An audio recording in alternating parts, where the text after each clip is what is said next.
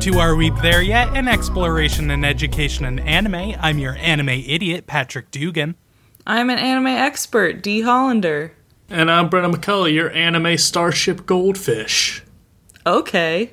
That's a very obscure cut. it's a small animated project uh, that was made a pilot that I helped fund uh, back on, way back on fucking like Indiegogo or something like, oh my god, maybe a decade ago? Oh no like a while ago. no. Brendan, look down at the ground. Ground yourself. You're you're okay. Oh, it's falling way beneath me. I'm spiraling into the air. Uh oh. Oops. This is about to. I'm old. Not again. Uh, I bring it up though because it is a very good animated pilot uh, that I believe everyone deserves to go or deserves should go watch because it deserves the attention. You earned it, champ. Watch this Good for thing. you. you earned a little treat. Uh, and I bring it up because it's a very dedicated, hard-working team behind it that worked on that project and really enjoy animation because Because that's what we're well we're not watching that today we're watching something similar we're watching uh, keep your hands off the izakai that's not it at all. no how's it pronounced Azokin. azoken you know i'm Yeah, bad with uh, when when I was looking up the show because I was looking for isekai, I was like, "Is this the right one?" Because this is just a fully different word. i mean clearly from my eloquent intro just now i'm great at the speaking sounds so Yes. it should come no surprise when i actually have to say a japanese word i stumble upon it Uh, no, I've been playing around with Duolingo with uh, Japanese, uh, j- just for fun, just for funsies. Uh, uh, nothing else is going on, so might as well leave this with some skill. Uh, but yeah, I I truly am amazed. Like, uh, oh, learned all the hiragana. Oh, all these sounds that can be used, and of which the words I'm learning use about five of them interchangeably. so I'm like, I don't know which is which. Japanese is hard. I also did Japanese Ugh. on Duolingo for a while, and then once it got to sentences, Duolingo is especially frustrating because they just teach you sentences without explaining like the sentence structure or anything like that. that's rough Yeah, Yeah, but they've started getting better. They're better with like, hey, t- uh, pick the tips, and we'll vaguely explain it, but it's still not like, hey, uh, their sentence structure is just completely fucked up with what you're used to. So yeah, just entirely different yeah. I know like words. Uh, oh no. Oh, I know how to say. I know how to say. Do you speak English? I feel like that's good enough. that's all you really need. Fair need- Yeah. I would need that, and Help where's the bathroom? please. I can goes through Japan. I remember finding out some Japanese people even have trouble with kanji. I was like, wow, I can't. No, I'm not even going to try. There's a lot of it. There's so it's Yeah, just as- so As. I was going through, is like, yeah, there's going to be a lot. Sometimes we just have to spell it out to be like, hey, no, not that one, this one. It's like, then just use a different word. Well, you know, like in anime, they always talk about like, oh, your name is this, but it's actually this, and all that stuff. Like It's with written the this way. characters. Yeah. And like Imagine the if whole I- thing a in your name. built for metaphors. yeah, like the whole thing in your name with Twilight also meaning, what is it? Like, who are you or something. All right. It's, you know. But that's, you know. I imagine if I took Duolingo, the owl would just start heavily drinking while teaching me, and like be smoking like a pack a day. Like, all right, we're fucking, we're getting through this. We gotta, I, I gotta get you an A on that test, or I don't get paid this weekend. Just real struggling. Have you tried paying attention to your lesson? no, not at all. Why would I ever do that? Person You're I'm the paying only so- person in the world who isn't constantly harassed by the owl because it's like, oh fuck, not again. I'm just putting it off until like 11:59 every day of like, all right, here's your daily reminder. Uh, just see it and good luck. The owl reminds me at 5:20 every day, so then when I get back to him, it's like, nope, I'm off the clock. It's it's 5:40 now. I'm done, sir. get away from me. Well, does this show have anything to do with Duolingo? No, No, uh, just trying to get a brand deal. yeah, Daddy needs to pay rent. yeah, really going for sponsorships. Uh, I'm uh, your insomnia boy has been uh, on and off uh, being as- awake since 3 a.m. So weird energy day. no focus in my brain. So the traditional handler for me is off the rails. So Yes. uh, D, Oh, get ready. no. It's going to be a punchy episode. It, it was doomed from the start. Dugan is the handler? I thought I handled both of you. oh, okay. Maybe then I it's just the, let I just let Dugan think that uh, he handles you. I pretend to uh, handle host things, but then equally get distracted, but just am uh, more egotistical about my role. you give Dugan the Xbox controller, but it's unplugged, and you just Yes. you let him think he's playing. All right, then it's gonna be an average show for you, then D. yeah, Same as probably. always. uh, but yeah, the show is. I mean, do either of you know anything about this? I know it's got uh, pretty wide fame uh, when it first Yeah. came out, so you might have heard. I I never watched it, but I know about it, and I know, as I mentioned last time, it's Masaaki Yuasa. He wrote Mm-hmm. it, so I'm excited about that. yeah. Yeah, all I know is what we learned uh, at the end of last week's episode. So, uh, yeah, I know it's about uh, an anime club, and that's it.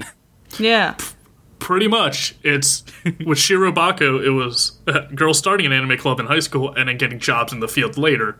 This is just like the prequel to it. It's it's just them. It's still in high school.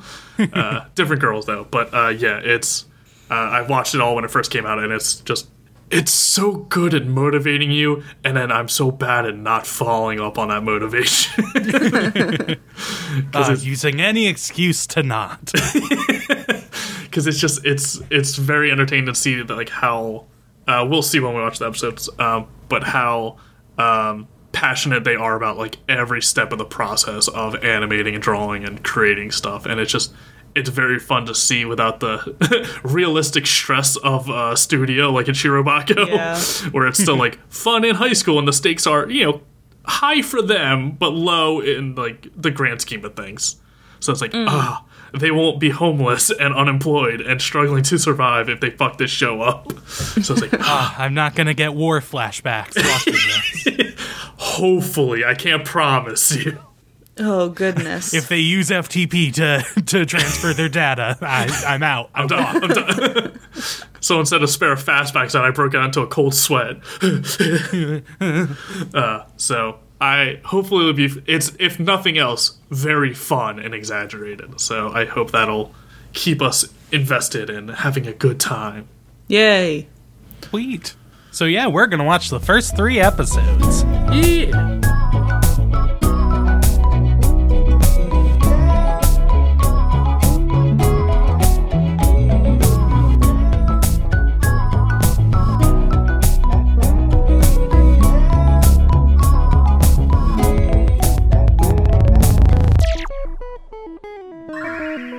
The inspiration. Ah, the, the colors. I can see it all in my mind's eye.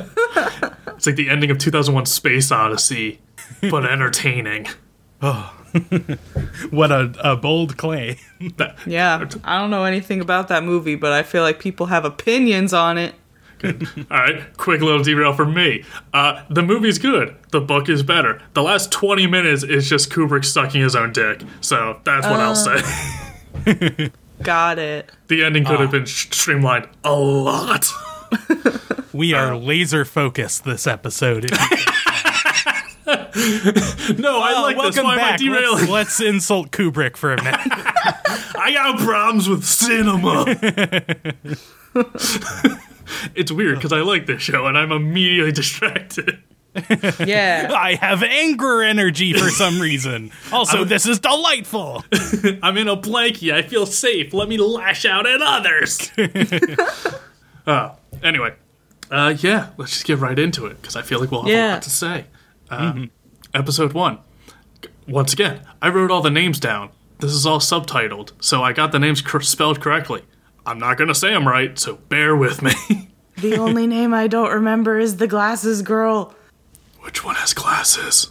The tall one. Yeah, I Kanamori. uh, we'll get into them, but I had nicknames for all of them. 'cause okay. Oh, good. Yeah, you have defining characteristics. Yeah. Hat, tall, model, Yeah, I got model tall and main. So main. Pro tag. All right. Uh, so we start off. Uh, episode one starts with a young uh, Midori Asuka. Azazuka. Yeah, the last name's bad mouth times for me. Um, she's the main. she's the pro tag. She's the hat.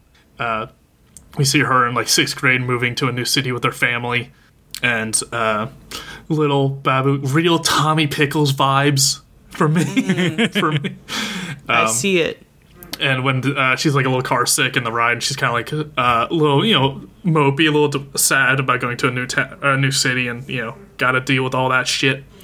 Uh, but then once they get to the town, uh, once they get to the city, and she sees the apartment, she starts getting excited and looking around because the layout of it is wild. And she starts running around, checking out the rest of the city, and the layout of the city is wild. Like her apartment building is over top of a river, like it flows underneath the building and they got like a bridge that overlooks it and stairs that go down into a parking structure that go into a subway that go into like it's hard to explain because it is so visually reliant but it's just like the city isn't Just just a- beautiful solar punk aesthetic. yeah mm-hmm. it's it's it feels like it's in the future but not by much and it's just like a wild like future city and it's not like a t- typical japanese suburb or t- small town or anything Yeah. Yeah, like uh, the the explanation was like since it's like partially built over the water, the infrastructure is just fucked. So they just patchwork like staircases to different levels and just bridges everywhere. So it's just it makes no sense, but they're just trying to keep the city from falling into the water. and it looks great Yeah. It It, works actually reminds aesthetically. me it reminds me a lot of the city in Kill la Kill, the way it's all connected. Oh, I have not Yeah. seen Kill la Kill. Oh, okay. Yeah, the city is similar. It's like all on top of each other and then the school is at the top. Interesting. Yeah. we'll get It's a to little it someday. different, but Little different. similar. So she's running around and she is being inspired by this city. She is immediately taking out a sketch pad and uh, start doodling everything she sees, like everything she sees, and she is really all struck by all of it. So we see her getting excited and being passionate about that. And then one day there's a nasty storm a brewing.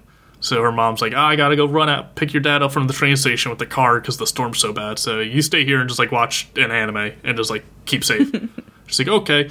And I love that she shuts like the windows and it's like a storm barricade. Like it's like a metal grate that goes down you'd see in front of like stores in like a mall. And then it's like a heavier metal sheet that goes down in front. It's like, damn, how big's the storm? but at least they're prepared for it. Like they clearly the apartment's built for it. So Yeah. Yeah, we got them ocean kaiju, so uh, it's always better Ah, safe than shucks. sorry. feels like it. Uh, so yeah, she just settles down on the couch and wraps up in a blanket, just gets all cozy and get ready to watch some anime. And she just picks one she finds, uh, and it's called Conan of the Lost Island. And something about it hits her. She just something about it like it hits a nerve inside of her, and she is transfixed to it. She is mesmerized by it. And while she's watching it, all the different scenes, uh, her inner monologue is saying it's the first anime she realized was actually made by someone.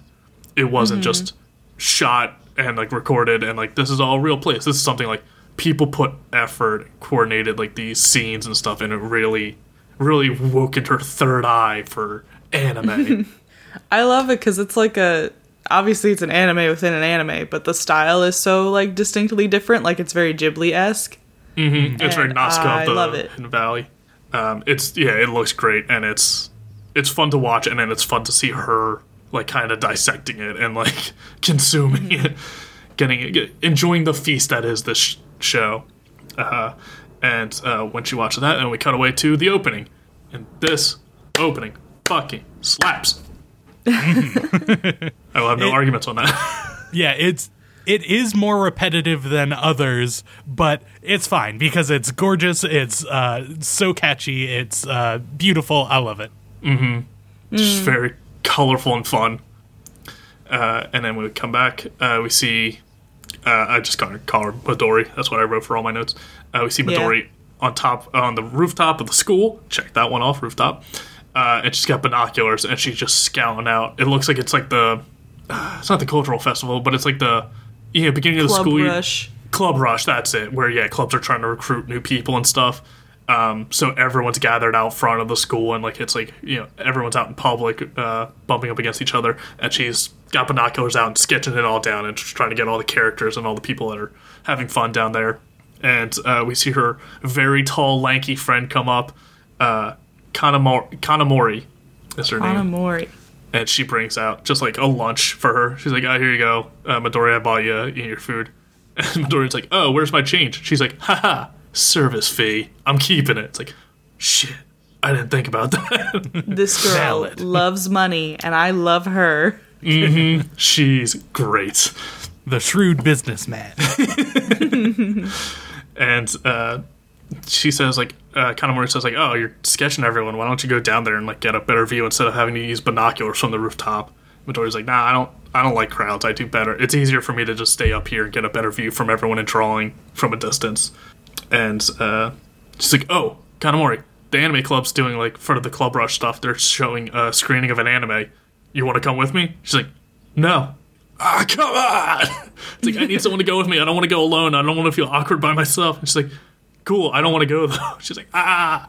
It's like, "What if I, what if I promise to buy you uh, a milk when we go to the bathhouse later?" It's like, "Make it two, and I'll do it." so yeah, Pure very profit. very shrewd. And uh, Kanamori asks what uh, Midori is looking at all, looking at all the time from the rooftop. Midori says she's like scouting out the school because once again the layout of it is so insane. How it's on the waterfront and there's a giant clock on the front of the school, but because it's right above them, they can't really see it that well. So the only place you could really see it would be across the bay.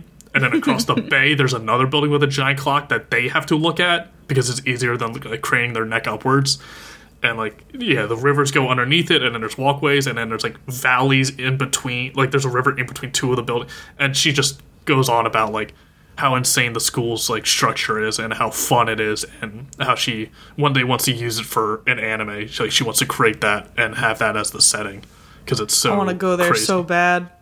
it just looks it just looks like a wild like art installation but it's the Yeah. whole building and um, yeah so she says she wants to use it for like the setting of an anime she wants to make one day. And then oh, and then this is where Kanamori agrees like all right fine I'll go to the anime club for you. No she says make it four bottles of milk. She's like she's like this is just extortion now. She's like you you want something from me I want something from you. This is how it works. So Are they friends? I mean, yes, but also, mm. I related too much to Kanamori. I mean, I've gone on record being a little shit. Like it is a very comfortable dynamic. It doesn't feel exploitive because yeah. like she's like, "Yeah, I'm here with you, but my time comes with a fee." the So- first, I have limited time. uh, so they end up going to like a uh, auditorium where the anime club's having a screening, and they sit down, and lo and behold, the screening is of Conan of the Lost Island, the very anime that inspired Midori. So she's like, um, Kanamori's like, what's you know, why is there a whole club devoted to anime? Like, why so? You know, why is this so special? Why are there as many people here? There aren't a ton, but it's you know more than I thought there would be just for watching a show. And Midori goes off explaining like every shot, be like they got to angle it this way, and then they have to make it look realistic. But then, you know, real if it was realistic, it wouldn't work that way. So they have to bend it slightly within the anime, and just go, goes rambling on about her love, uh, both of anime as like the genre of like animation in general, but then this particular one because she's watched it so much and analyzes the scenes, um, talking about the shape of like a ship and how it has to fly and how it you know it's kind of just hovering and has to use anti gravity devices to do so. Um, and just how they have to work that with the composition of the characters and stuff, and just going off and off and off. And it's clear she is a big old nerd, but it's very endearing. And uh, while she's rambling, we see another girl sneak into the auditorium, and then as soon as she sneaks in, like two sort of bouncer-looking guys in like black turtlenecks, and uh, sunglasses, come running in after her, like clearly looking for her. Uh, and she runs up to Kanamori and Midori, and she's like, "Hi, my name's uh, Subami uh, Mizusaki," and she says like, uh, "I'm." I think she says like, "I'm a first year. I, I was, you know, running around. I was interested in coming to the anime screening, but I can't stay right now. Hey, can I borrow your hat real quick?" I was like, "What?" And then they hear the guys burst into the auditorium, and when they look over at them, they look back at the girl, and she's gone, and uh, she stole Midori's hat. And she, we just see her running down the stairs, like, "Thanks for the hat, I gotta go." And the like bodyguard guys are running after her. So we got a chase sequence. oh And, boy. and Kanamori's like, well, this is more interesting than anime. Let's see what's happening with her. And they go chasing after her. And to get her hat back, Midori's hat back. So they end up finding her, uh, the girl, uh, uh, on like a stage, like that's not being used, like a theater stage. And uh, the bouncer looking guy called her, and she's kind of just yelling at him of like, you know, I just wanted to go watch the anime screening. I wasn't going to join the club. Like, you know, you don't have to keep tailing me like this. And uh, Midori and Kanamori are like, well, how do we help her? We got to get her hat back. And you know, it looks like she's having a rough time with that guy. What do we do? And Kanamori just hits a button, and like the stage below them starts lifting up, and they're like, I guess we'll go talk to her. She's like, Midori, Midori's like, what? No, I what? No, like, Terrible idea. I can't talk. I don't do well with strangers, let alone people in general. And they end up just walking up to him, and they're like, "Oh, I got this cool idea. What if we?" And she just grabs uh, Mizusaki and just they just start running. Like they just pull her out of that situation and just start booking it. And so the bouncer-looking guy starts running after them, but because it's like a stage with like theater stuff like laying around, they have all these weird like switches and stuff. So Midori starts hitting him, and a trap door opens, but it's not next to him. So um, she pulls like another one, and the background changes, and she pulls like another switch, and the stairs he's running up turn into a slide, and then he slides down right into the trapdoor that they opened earlier. So it's like, ooh, we What got a away. budget they had for this set. This school is wild. Yeah, what is this show? it's just it it looks the way it does because it needs to, not because there's any realism in it. Yeah. and uh, they get away from you know the theater area and they uh, take a break and uh, when they grabbed uh, Mizaki uh, she was drinking strawberry milk and when they pulled her away she spilled it all over herself so she's like cleaning herself off and laughing saying like no no no that wasn't like a bad guy that's like my family's like bodyguard my parents sent him to follow me to keep me from joining the anime club he's not like a criminal or something you weren't rescuing me Imagine getting hired for that job. Just like, hey, follow my daughter around all day and make sure she doesn't watch anime. make sure she doesn't enjoy the thing she's passionate about. It's like, oh wow, Yeah. Fuck, I mean, you're paying me, so I will. But like, wow, Hey, uh, she's smoking a big blunt, but that's not on the list of things she can't do. Is this cool? is this? Good? And, yeah, fine. as long as it's not like a, a Naruto rapper. yeah, I was gonna say, it's got, it's got Sasuke on the wrapper, so you gotta take it away. Here, take my crack pipe. uh, and so they get away from him. You say, well, uh, yeah, you got sh- strawberry milk spilled all over you. And it's like, well, uh, we got to go clean that up. And it's like, wait, you were you wanted to join the anime club? It's like, yeah, my parents want me to be like an actress, so they're trying to keep me away from you know animating and stuff. I'm actually excited about. And uh, while they're talking, it just gets louder and louder, and we hear like a crowd just kind of approaching. And they turn around, they see just everyone leaning out of doors and windows, like waving at Mizusaki and like cheering and stuff. They're like, hey, let's get away from all of this. This is a lot of people, and we gotta, you know, we'll take you to the laundromat to get you cleaned up. So uh, they lead her to this little laundromat that's kind of tucked away from everywhere else, and it's like really compact and just like definitely looks like it's straight out of like Spirited Away with like all these pipes going in and out of the Yeah. building and like this big air conditioning unit in the doorway that you have to crouch underneath to get in. And um, we see Mizusaki's like, uh, I like that she talks. She sees like a cat sleeping in like a doorway. Be like, oh hey little buddy, is this where you sleep? And Midori's like, that's where people sleep. You just walked into someone's house because they had the door open. She's like, people live down here. And like, It's so small. What? Oh my god. this is the size of my cat's house. yeah, she's clearly the out of touch rich girl, but like not in a, like a shitty like mean way. Not in Yeah, the, she's really sweet. not in the oh way. But, like, you all know that rich anime girl. What can Yeah, a we all cat know house one. cost? Seven dollars. Seven. and um, so they go to a laundromat, and uh, yeah, they take her shirt off and throw it in. And uh, while they're um, waiting for the laundry to be done, they just go upstairs to like the little like a little lobby area to just sit down and relax. And they're like, "Oh yeah, the bathhouse is connected up here too," uh, so we sometimes go there.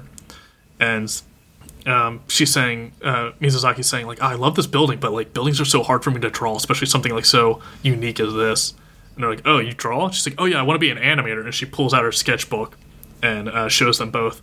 And looking through it, it's a lot of like character designs and like uh, uh, figure drawings Figure and stuff drawings. like that. Yeah.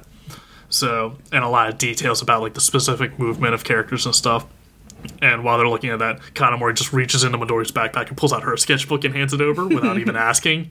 And she's like, "What? No, don't show her." It's like, "No, shut up. You're an artist and animator as well. I'm showing another nerd."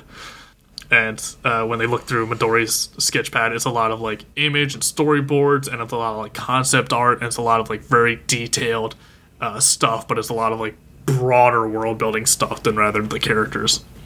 And they both end up being pretty impressed by each other's work. They're like, oh wow, you're really good at this. Like, oh yeah, but you're good at this, which I'm terrible at, and stuff like that. So it ends up just being two animation nerds just kind of gushing over each other and freaking out. It's very Just adorable. kiss already. Get it over with. Come on, I don't have all day. it's episode one. It's let it, It's not even close to a quick burn. It's not even a slow burn. uh, so uh, Midori's like, "Wait, what if we do a layover?" And it's like, "Oh, what's that?" And she pulls out uh, a, a page from her sketchbook and a page from uh, Mizusaki uh, Mizusaki's uh, sketchpad, and they she lays them over top of each other. So it's like a character drawing from one and a background of the other. They mix them together, and like, oh wow, that actually looks really cool. Wow, that looks like a thing. what does that remind me of? And they start, you know, sketching on a little bit, adding a little more details to like blend it in a little more. Uh, so they seemed like they're uh, one drawing more so. And Kanamori asks, he's like, "Hey," she says, uh, "Hey, do you want to make an anime?" And they both go, "What? What are you talking about?" And they're like, "Well, you both clearly love drawing, and you both want to work on animation. You should make an anime." And Mizusaki's like, "I can't join the anime club. My parents forbid it." And Kanamori's like, "Cool, we'll start our own. You won't join the anime club. You'll join our anime club, basically." It's a lie club. you know, like liars. um, and Kanamori says, like, I'm not an artist in any way, but I can help with other things, like funding or like you know keeping stuff on track. So, and they're like, why are you interested in? Why would you want to like start an anime club if you're not interested in anime? She's like, well, a famous fashion model like uh, Mizusaki starting her own anime sounds like an easy way to rake in that sweet cash. It's like, really? Yeah. She's like, yeah, really. She is famous already, so, So. I can write these coattails. Yeah. Very ambitious. And so the two artists start sketching away and they see like another doodle they have and it's a little like machine pod. And uh, Mizusaki starts doodling on it and expanding expanding on it further and further and uh, figuring out what exactly what it would do. And they think like oh it would be uh, what it would do what it would need around it the setting in the world that it would fit in and all this other stuff. And they're just drawing more and more and more on top of it.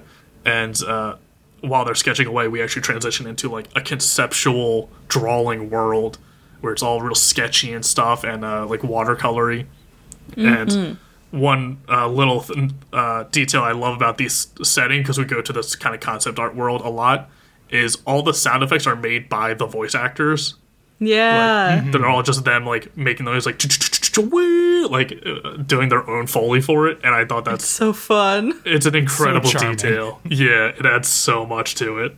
Um, and it's in the concept world. It's, it's not them drawing; it's them physically building the machine now. Like they got like uh, tools and engineering uh, hard, hard hats and stuff like this. So they're actually building the machine now, and it ends up being this like dragonfly type ship. The and the little pod that started out it's like the cockpit for it, and they just expanded and expanded from beyond that. And while they're working on it, we see uh, like bodyguards start running in, chasing after him. They're like, "Oh shit, we gotta go!" And they start rushing for takeoff and you know unlatching the uh, foot guards and stuff, and like taking away the fuel te- uh, fuel pipe and stuff, and uh, let- letting it so it can take off and fly. And then once they're up in the air, they're really enjoying themselves. And up, the guards have their own ship too, so it turns out to be like a uh, you know dogfight in the air chase sequence. So we got uh, both ships flying around and uh, they're flying through the city still. It's still like the city they're in, but it's like you know exaggerated. And the skyscrapers go up to the you know sky now, and we see um, uh, was it Midori starts like it's like all right, we gotta escape them somehow. There's like a tight alleyway up ahead. We'll fly through it. And they're like, oh, our ship's too big. It's like no, no, no. We'll fly sideways. And as she's getting closer to the alleyway to like you know flip sideways and fly through it, one of the wings break on the dragonfly. So uh, Mizusaki and uh, Kanamori are like, shit, we gotta take care of this, and just leave the ship, like go outside of it, and grab onto the door, and then hang upside down from the door to shift the weight, so the entire ship will flip si- uh, sideways to get through the alleyway. And we see them fly through, and we see the ship chasing them crash into it and explode. And once they make it out of the alleyway, they straighten back out, and it's just this like massive universe in front of them, like. Uh, as the background of like the rest of the city, and it's just this very like awe-inspiring scene. And Yeah. uh, once they get inspired by it, they kind of snap out of it and like, oh shit, what time is it? And they realize they kind of got swept up in their doodle, and they've been actually drawing for like a lot longer than they planned to. I don't think hours, but yeah, a lot longer. And they're like, oh god. And, uh, Mizusaki's like, I gotta fucking go. I gotta watch something uh, on TV tonight, some interview. I forget what she said. And they're like, oh, can't you just tape it? She's like, no, I gotta watch it live, and then I watch it taped. Like, I gotta watch both. And she's like, I, I gotta go. And they're like, well, we'll, we'll, you know, show you the way to the station. Since we showed you how to get here, we'll show you a quick way to get back to the station. And they run out. And um, I love that Midori's like, how fast can you run? What was it, 200 kil- kilometers or something? 100 meters in one second. Yeah, wha- how fast can you run 100 meters? And uh, Mizusaki says, I can do it. Uh, when I was a kid, I can do it in uh, like one second. And I'm not good with metric, but I'm assuming that was because when she was a little kid, she was exaggerating, like, I'm so fast, I can run this fast. Like, Yeah. and it's it, she still kind of has that mentality of like I can do insane superhuman stuff just because she wants to and has that imagination still. And Midori's like, ah, I can do it in eight seconds. It's like, well, uh, last one there has to buy all the other ones like milk. And uh, Kanamori's like, all right, guys, this is ridiculous. We can't run that fast. And if anyone, you know, whoever loses there has to buy all the others two bottles of milk. And that's how it's going to be. We're going to go. and she just takes off. Like she gets like the, uh, you know, jump She's start. got the height advantage. She's got the longer long legs. legs. them big old legs. Also, there's just such a strong milk economy in this it's really heavily focused on it. I want to try this milk. it's just plain milk, supposedly, but it must be delicious. I don't even like milk. We did see strawberry milk, so we're working with some flavors. There's but, variety. But yeah, for Yeah, the most but- part, but- it's just plain. So it's like, yeah, what's your Kanamori likes the regular one. It's- she likes the milk. Got them big bones. She's got a fuel. That's why she's so tall. it's gotta be. it's the milk. I can't. I can't. th- This show makes it look great, but I can't imagine a worse scenario of being in a hot, humid bathhouse drinking milk. That sounds repulsive to me. Delicious. Yeah, so they take off and they start running for the train station, and then it cuts back to the laundromat of like their uh, washing machine uh, finishing up, and they just they took off without even grabbing uh, uh, Mizuki's. Uh, uh, Mizu- oh, I, oh, I almost made it! I almost made it! They The take model. off without even the model. They take off without even getting her shirt, so they're running back, and uh, they're all in a full sprint. And then uh, we get the ending. Also a catchy tune, also a catchy bop of a song, and it's just a lot of Yeah. concept drawings and a lot of sketches and stuff. And it's just real fun to see uh, the characters like running around through them. Mm-hmm. And that's episode one. Uh, but yeah, so we pick up in episode two. Uh, the model is climbing out of a sewer because she has to escape her handlers.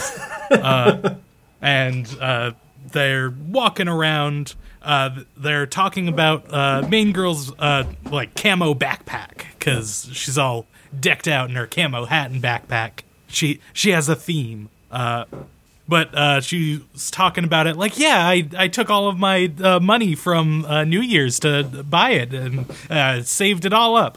And the model girl's like, oh, wow, so it's top end. So it's like a 100,000 yen, right? And she's like, uh, mm, uh, no. my holiday money was uh, 2,500 yen. And she's like, hey, that's a lot of money. Oh, no, I'm dealing with the pores. I think Victoria says like we're working folk, so it's a lot more modest. We're blue collar. I do love uh, Kanamori's backpack. Is two sneakers like Yeah. interlocking. It's really cool looking. But yeah, d- d- uh, there's always just a thread of her just being like, "Oh, I have no idea how money works." yep. so they go to start their new club, actually like register it and get it official with the school. Uh, but main girl gets cold feet because she's like, "No, they're just gonna tell us to do the anime club. Why don't we just do it? Uh, cut out the middleman." Uh, but but tall girl pushes her through. Uh, so they go into the uh, teacher's lounge, talk to a teacher, and just say it's a vague film club. Hmm, eh, that's your porno club, I guess. Oh no. but he's like, huh, so uh, that's vague if you can be more specific. There was a feature film club, so if you want to make a live action feature film, uh, yeah, we can definitely do that. And they're still like beating around the bush, like, oh yeah, we we can do a, a film live action, but uh, yeah, yeah, we can film. we can work in those a film confines. nonetheless. So they, uh, as that teacher is like, okay, let's find you a, an advisor. We get just this very cryptic teacher. I I assume he opens up. We learn more about him later. I just love No. that uh, we see him like twice. No, No. good. You really Oh, don't learn much it's about him. then I love it. It's great. He just walks up. He's like, mm, uh, my shoulders hurt. Mm, uh, I guess uh, managing a club will help de-stress me. So he's like, "Mm, okay, all right, welcome aboard. Uh, you just happened to be in the break room at this time, and now you're fully committed to yourself. Okay, I'll take it. Sure. No arguments here. uh, so they get their club space, which is this old, uh, falling apart warehouse. Uh, but it it's so big, it's so cool. It's just like a utility building in this city of mostly falling apart utility buildings. So they're like, yeah, just uh, pick wherever. The- yeah, there's an abandoned bakery if you want to use that, but it's fine. We can do we can work in the warehouse. Um, but they uh, start uh, cleaning it up. Uh, they're uh, looking at all the like holes in the ceilings and walls, and they're like, "Hey, uh, typically club budgets are like 150,000 yen, so like $1,500, and uh, b- most of this money's gonna go to repairs. We have to figure something out because uh, literally, uh, I can see the sun through the roof." but uh, they start sort of uh, uh, dipping into their imagination on oh this is going to be a fancy hollywood studio with vending machines and tables and here's a sound stage but they're all just uh, getting way ahead of themselves this did give me a flashback of like studios yes We've been. because like I- I was like, oh, no, you too know, close. They're cool. Like upon upon first impression, like I I also went to Nickelodeon Studio for the open call for Blues Clues, and like that's a really cool studio to go to because there's just cool art everywhere and like a really big courtyard. Mm-hmm. so I was just like, wow, that's the fun part, isn't it? That's the dream part. Oh, and yeah, they say like a club's budget is this, and then the advisor comes in and he's like, Yeah, but you guys like ain't really a club yet. You haven't proven yourself, so you don't have any budget, so good luck. Yeah you just said you want to do a thing with no proof so um, yeah you really got to work hard to gain our trust Yeah. But uh, as they're going through fantasy stuff, uh, they slip back into anime fantasy land, and uh, uh, main girl has a propeller skirt, which is basically just like a helicopter backpack around her waist. So uh, they start talking through the logistics of like how it would work and like the counter rotations and all their like concept art uh, going through, and naturally she falls through the railing on the second floor uh, to the ground below. But uh, luckily, yeah, luckily, uh, tall girl was filming it. sure, yeah, she was ready for every uh, inevitability. Um, well, she was she- taking. She was already taking video of like the holes and stuff to like figure out what they have to fix and stuff. So Yeah. Uh, but she captures the footage and is like, okay, I think we just secured our funding. We're going to take this to basically uh, just whatever sort of uh, America's Funniest Home Videos we can sell yeah. Japan's funniest home videos. Yeah, just selling her out immediately. Uh, and they're like, yeah, we can get some money, and that's our renovation budget. So that's taken care of. Don't worry. Uh, it's uploaded. Someone will get back to me eventually. Uh, so they uh, go back to the teachers, and they're like, oh, wait, no, it's dangerous for kids. We will take care of this. Don't you worry. We can uh, take care of this. And as tall girl's like, yeah, I have a video if you want to see it. They're like, mm, don't send that anywhere. That's a, uh accident liability for us. Uh, so don't do it. And they're all like, oh fuck, oh no, it's already uploaded. I hope no one sees, no one gets back to me. I uh, just no one buy it. Yeah. So yeah, they're they have their funding for some renovations, so that helps, but they're still gotta get to work. Uh, so they uh, next day go back. They plan to start, but uh, the model girl moved in some old couches from her place, and they're sort of having a little party to be like, "Hey, yeah, we we got space. So yeah, we're we're a big time company now. the showbiz, here we come." Uh, so uh, uh, she casually mentions that these are three million uh, yen couches, so super duper expensive. And uh, main girl's like, "Oh no, I accidentally stabbed one with a fork. Ugh, I ruined this." It's a big deal. so uh, they're uh, tall girls like, "Hey, we need to start working. We need to do something." uh, so they're like, "Okay, let let's start figuring out." Uh, and uh, the two uh, girls that are into the animation are getting like hyper bogged down with the specifics of like, "Ooh, I need a, a gritty style, realistic, uh, like rotoscope, t- just like way too specific for." Hey, what are we doing? Yeah. Already lost in the weeds. Yeah. So tall girls like, how about a genre? Can we pick what type of movie we're gonna make? Can we start somewhere? Because right now we have nothing. And they're like, oh, you can't box up my creativity like that. It's all.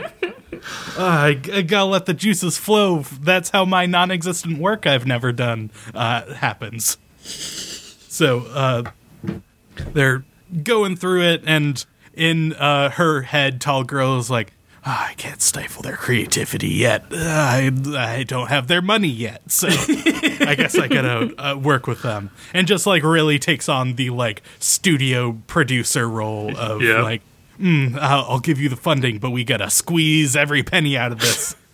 Even when they went to f- talk to the teacher the first time about starting the club, it's like, oh, there's already an anime club. How are we going to get it done? Kanamori says, uh, we'll settle this with money or violence if it comes to it. I was like, ah, a true production icon. Very practical. the exact person you want on your side. Because Yes. if they aren't, oh no, what a hazard. um, so they're uh, talking about all the production stuff, and they're like, okay, let's start. What equipment do we need? What do we need to make this?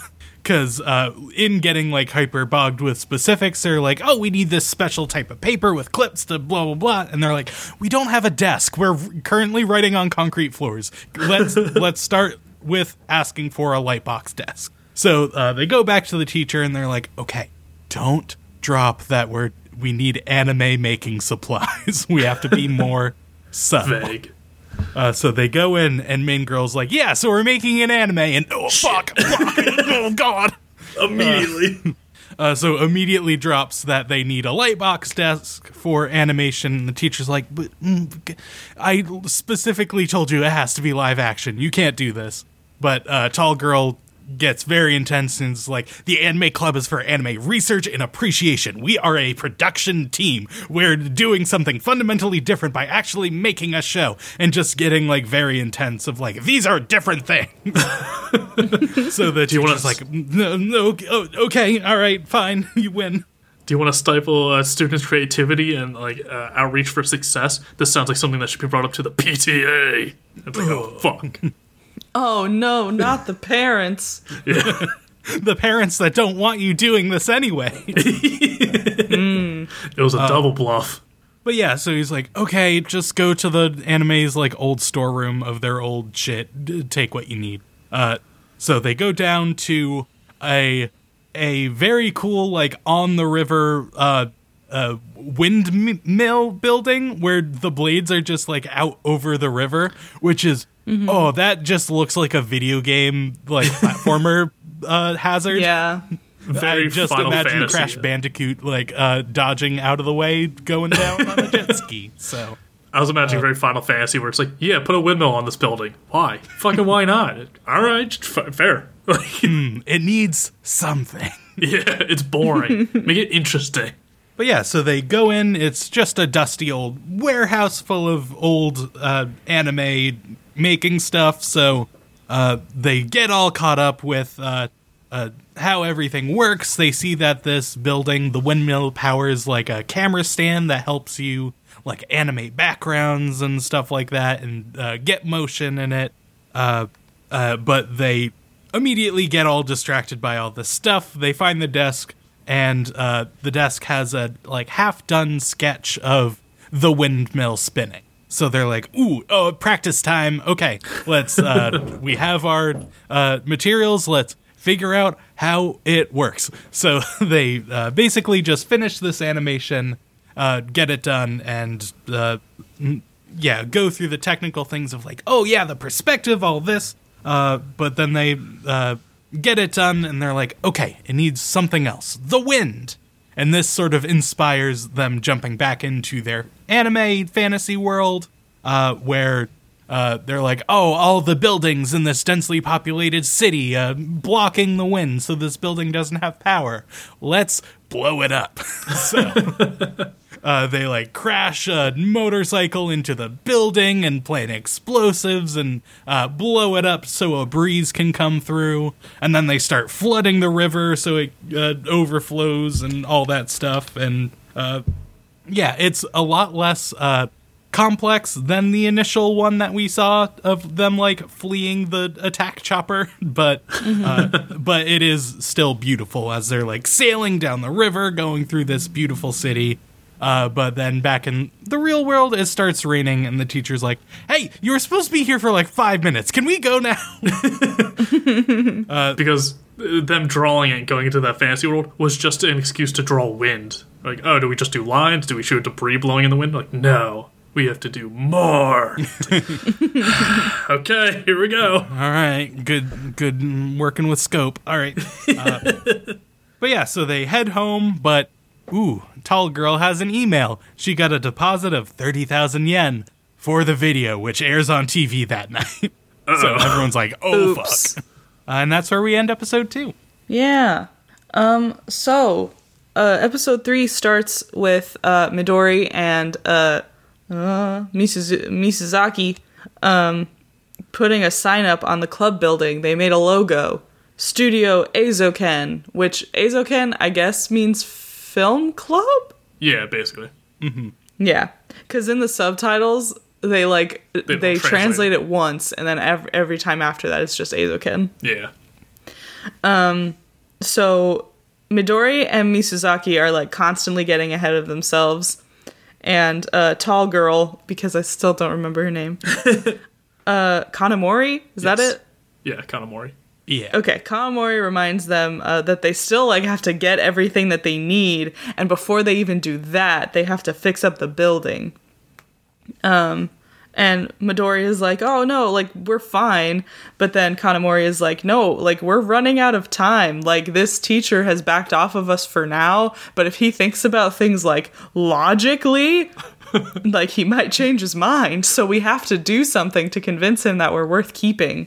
I bullied him, and that only bought us so much time. Once he realizes he's the adult, it backfires. Yeah, once he's like, "Hey, they can't Wait tell me what to do. That's literally my job." what the heck?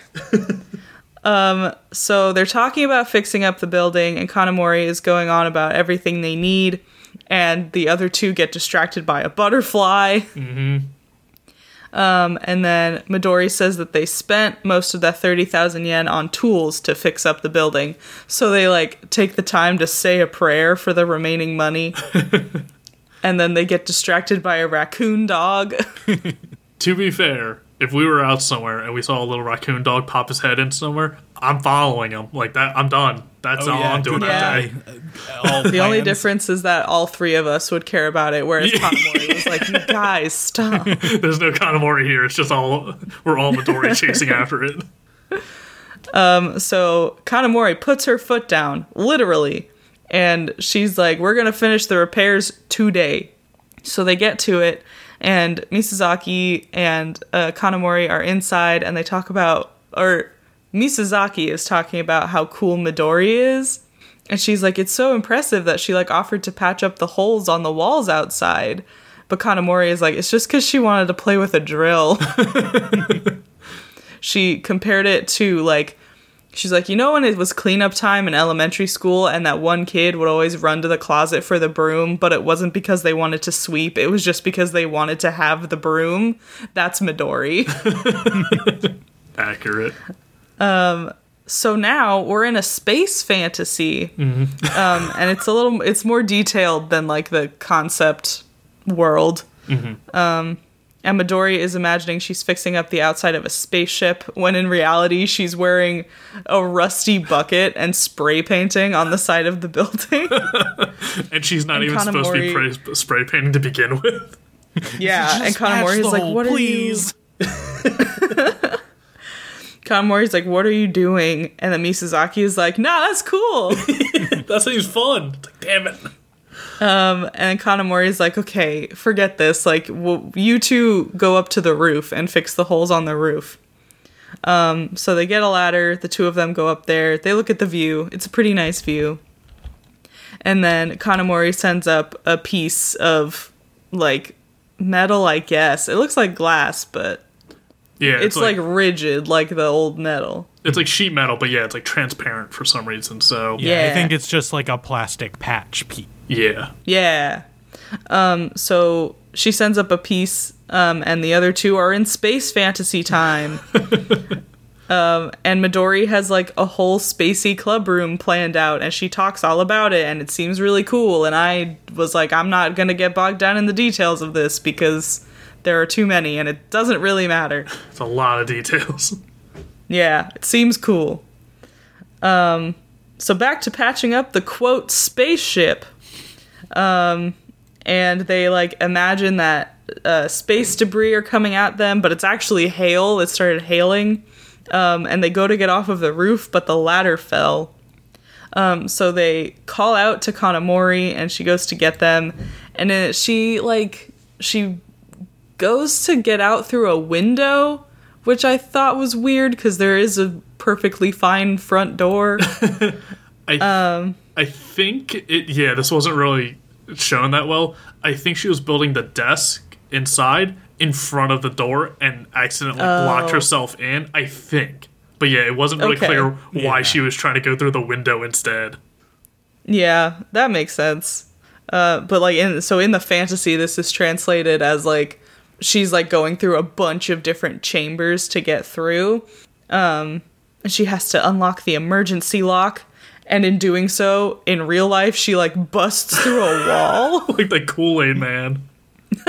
she just runs Oh, through yeah. the sheet metal wall. yeah. Uh, and she I smelled the a dime up. outside. Me money.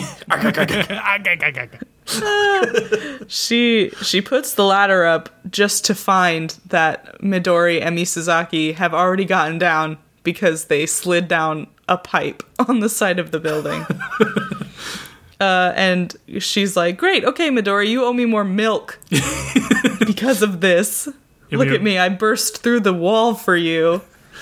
You owe me a week's worth of milk. It's like, oh, that's seven milk. That's expensive. She's like, no, I'm drinking two a day. That's 14.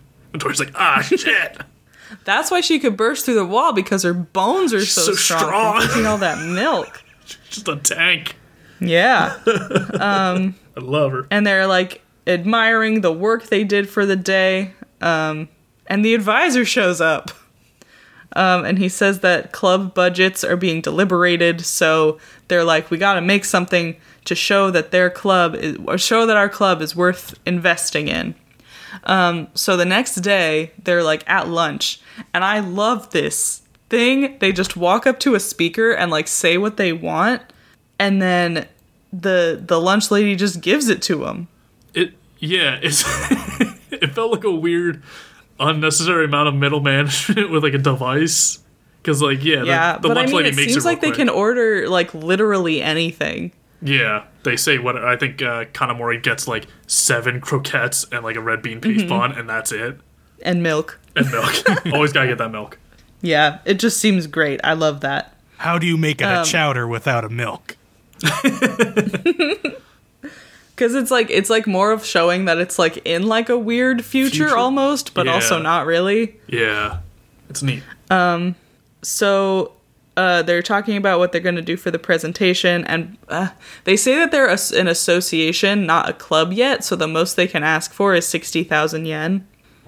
Um, so Kanamori says that they should do something big and spectacular over focusing on quality, something that'll knock the judges' socks off.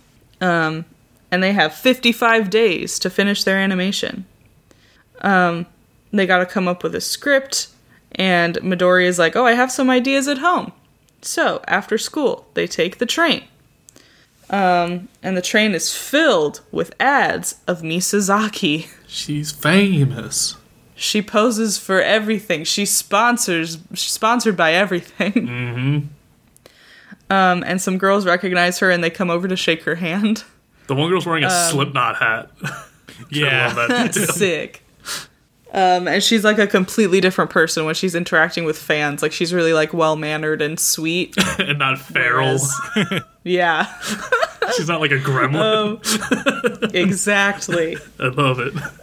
Um, so they get to her apartment. Midori pulls out her concept books and they look over their options. And there's like a lot of detailed work that's very, very nice, but too complicated for what they're trying to go for. Yeah, I think Uh. Says for 55 days, if they want a five minute short, the number of frames they would have to do is like 3,600 a day for 50 days straight with no sleep. Like with the Something limit. crazy. Yeah, something insane. They're like, all right, it's not five minutes, it's now three minutes. Like, cutting that down Mm-hmm. immediately. Yeah. Um, so they decide on the setting of like a primitive looking city that's just like cubes stacked on top of each other. And Midori is like, you know what this needs? A tank. Thank you, Midori. so she she goes off about a tank she designed. Um, and But Kanamori. th- this is a, a very adorable tank. I love this little guy. It's based off a rice nice. cake. it is? Yeah, she says it's like based off the rice. I, I forget what it's called. Cake bun, the little like uh nirigiri, like the little rice. Uh, triangle- Onigiri? Onigiri. Um, and she says it's like based off like that. That's why it's like really round, and when it fires, it rocks backwards because the cannon shoots it so hard it like rolls it backwards. So it has to be round to like recoil correctly. Oh, it's so Wow. little it falls over every time it shoots. It's so cute. I love this. Um, so Kanamori is like, Misazaki, can you animate that? And she's like, Yeah, I'd have to practice though. I've never animated smoke or fire before. I'm more interest interested in like animating people, like a girl sliding down a a yeah, uh, the side of a hill. Um, and Kanamori is like, Well, we have to make something spectacular that would be impressive to anyone, like something flashy. And Misuzaki is like, well, this is impressive to me. Like, I know what goes into this kind of stuff, and I think it's cool. Um, she wants to do something she cares about. No sellouts here. I won't compromise on my first piece. The only thing I've ever done. um, and then we get, uh, she talks about how animators will like keep a sword with them, and then we get like this little part of an animator swinging a sword around to like figure out how it should look. Um, and Misuzaki says that animators are like actors in that sense. Like anything they animate, whether it's a dog or a cat or the ocean, it's the animator acting in some capacity. And I think that's lovely. I've never thought of it that way. Like, obviously, like when they're animating characters, I think of it in that way, but not like inanimate objects in the way they should be animated. I am the wind. I know how Yeah. it flows. Gotta use You references. gotta be the marble. Anyone that tells you you can't use references is a fucking idiot. Animators use them all the time. Yeah. Yeah. Don't feel bad for using references. I use them all the time. Yep. Um, And then Kanamori decides that they should work on something that they care about because if they don't, it won't be good. Like logistically, it won't be good because if they try to make something like longer and flashier, it's not going to be complete. But also like she wants them to work on something they care about because then they will put in the work They'll be motivated. because they'll be good. yeah um so then they layer some stuff together a girl on a cool background they're like she's got to have a sword she's gonna fight a tank how who knows You know, with a uh, sword. You know how those are great on uh, mm, tanks? Yeah.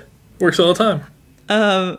And midori gets excited about the idea of like her having an oxygen tank and mask to imply that like she comes from another planet so then by that implication she can like take advantage of the gravity of this other planet and like jump around and stuff. Um, and they're getting really excited about it. And Kanamori is just standing to the side, worrying about the cost of animation paper. Can we make it ourselves? Um, it's just three holes. Uh, and we see some like samples of the animation. Like some of it is more detailed than others, and then some of it is like super sketchy. Um, and like it's it's hard to describe. Like it's just a cool sequence of a schoolgirl fighting a tank, and they like have her run to the high ground so the tank can't get her. And then, just as they're about to clash, they'll leave everyone on a cliffhanger, and that's when the episode ends. the suspense. Yeah, I love even in the little storyboarding we see of them doing at the very end. Uh, Midori says like, "Oh, the tank has two barrels like in the front, like two guns to shoot from." And even in the storyboarding sequence, when it shoots at the girl with the sword, you see two different types of ammunition coming out of it, like a Yeah. standard like ballistic shell, and then like a long range missile coming out of it and stuff. So even that detail that was just earlier in the episode that she offhandedly mentioned gets carried over into Yeah. the storyboard. all of these sequences are so super cool, but like I had a lot of trouble taking notes on them because I was just like, there's no way to describe this. Very Yeah. visual. and like, Have you seen It's- uh, anime? It's like that. It's that. no, not like this. How this show is an anime, but like how anime is anime. You know? you know, you know what I'm saying? And it just like, it almost feels, it doesn't feel useless to talk about it, but at the same time, it's like, oh, well, this isn't actually what's happening. Like the whole space sequence, I was like, obviously they're just fixing the roof and this is just a fun little thing. Mm-hmm. And it like, it's just, I don't know. It was hard for me to describe. Like, it was hard to take notes because I was just like, they they talk so much about things. Like obviously, I missed a lot of stuff. yeah. there's a lot of yeah. information being thrown at you, like all at once, both in the fantasy like settings where like I'm in space and I'm spray painting this electrostatic paint spray on it. It's like so it doesn't corrupt the ship. Like Yeah. Midori talks a lot.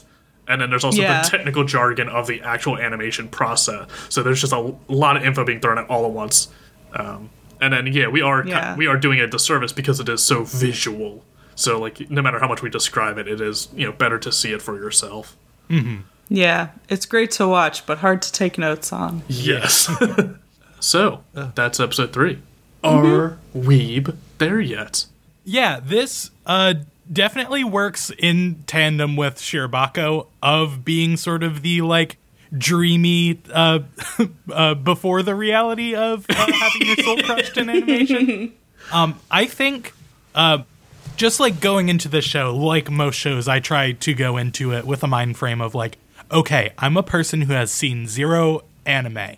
I think this would genuinely be a great show to be like, hey, if you're interested, let's watch an anime about people talking about how great anime is and how it works and why it's not just a jumble of action, but like actually talking through like, okay, we're in the logistics of this world, it's great. Uh, and it's also beautiful in and out of their fantasies, so it would be like a great introduction. Uh, even Yeah. like it's not so obtuse and like uh up its own anime butt that it's like indecipherable for someone new if you go into it like yeah these kids like drawing cartoons that's all you, you need so you can take someone who has no experience and be like okay here's something cool they're actually gonna talk through it like really storyboard out these like fantasy sequences as you watch them so you can see like the thought that's going into it and get that insider perspective. And yeah, I think it really works on that level. Yeah. Before watching it, I don't know why, but I always thought that Kanamori was the main character. Because everyone I don't like, really know. memes on her and like highlights her a Yeah. lot. I think, Yeah. I think it's because I, I'm trying to think of a character that does something similar. Her, for people who haven't seen her, yeah, like we said, very tall. Uh, she's got big eyes, but just small, like dot pupils, and then her mouth is just like the teeth that just go down to the end of her head. Like, so she doesn't have like a lower jaw a lot of times. She doesn't have the full mouth; it's just teeth. So she's very visually striking compared to the rest of the characters. So it's easy to just grab her and be like, you know who she is, like either from the Yeah. silhouette or just the face. Yeah. Also, we didn't mention it, but because it's so inconsequential, but the teacher's lounge is in a swimming pool. like an unused swimming yeah, pool. I was trying to figure out what was going on. I didn't pick that up. I was like, that's a baller ass room, but Yeah. why is there like a Yeah, it- bridge over the top?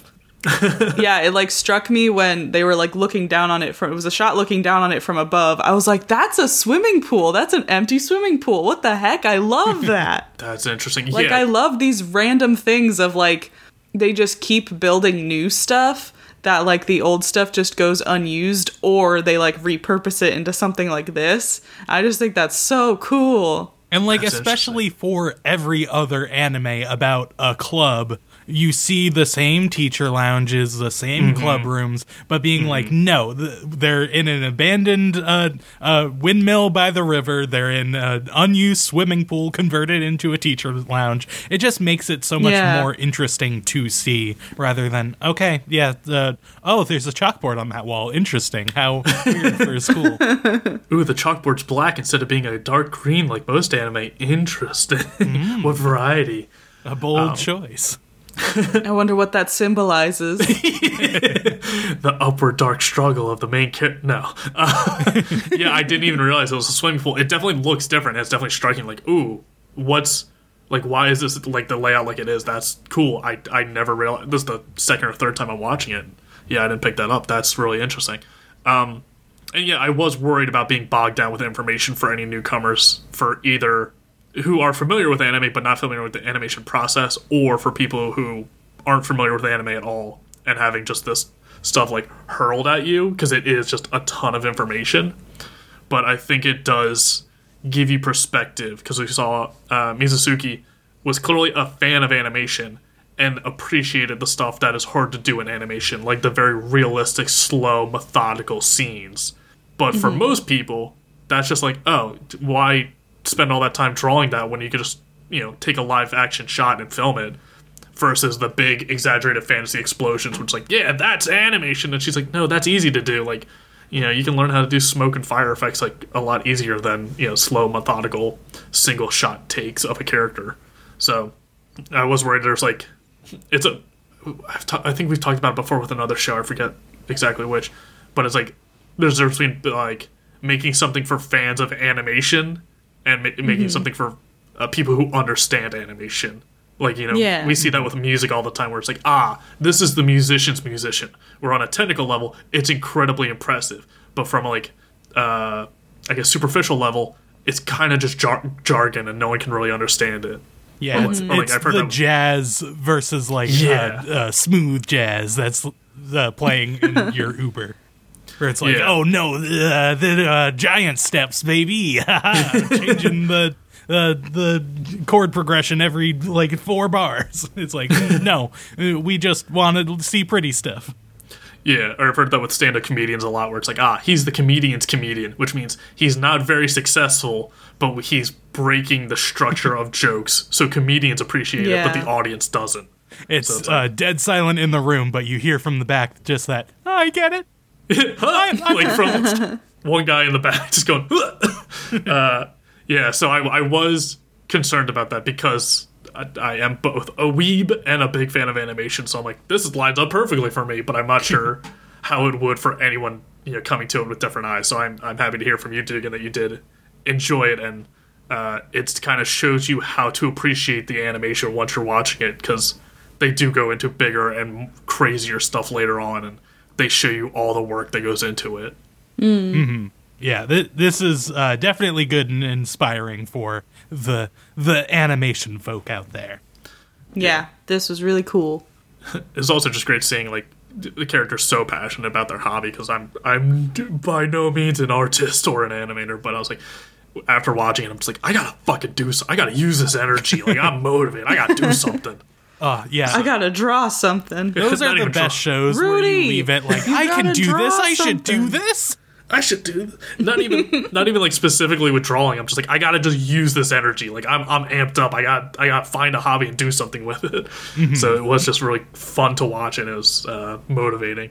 Uh, and I do with the teacher we see um, later in the se- uh, season they come in and work on like a weekend at the school. And, you know, students are supposed to be there on the weekend, so they have to have their advisor come with them.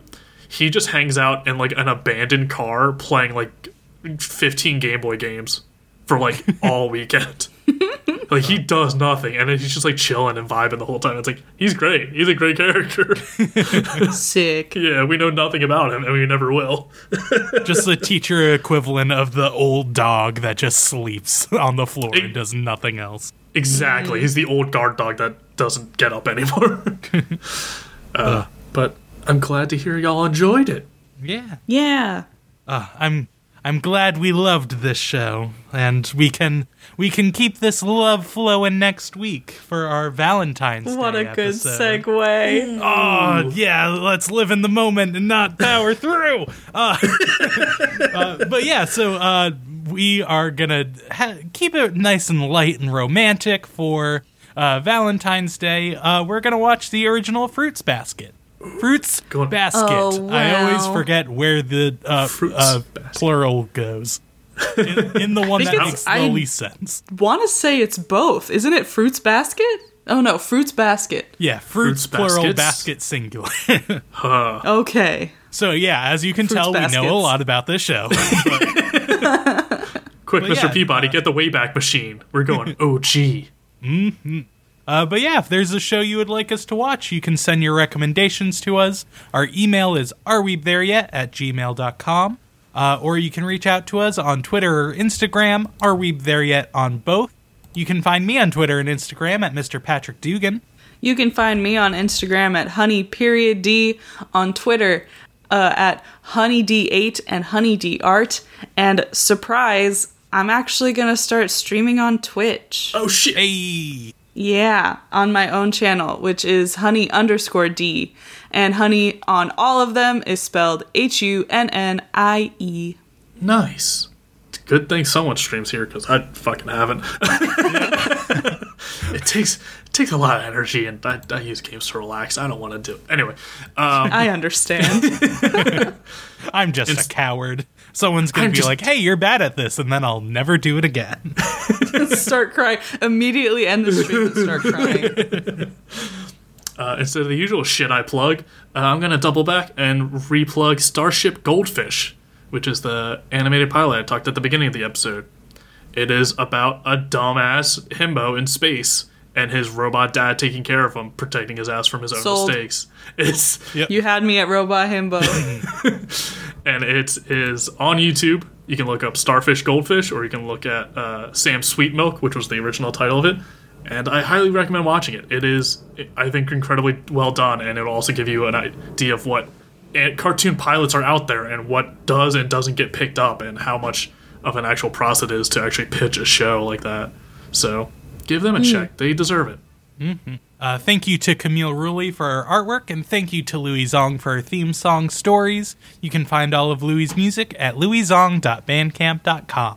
Thank you, and we hope you'll join us next week as we learn to live with anime. I want some milk so bad. Gotta draw.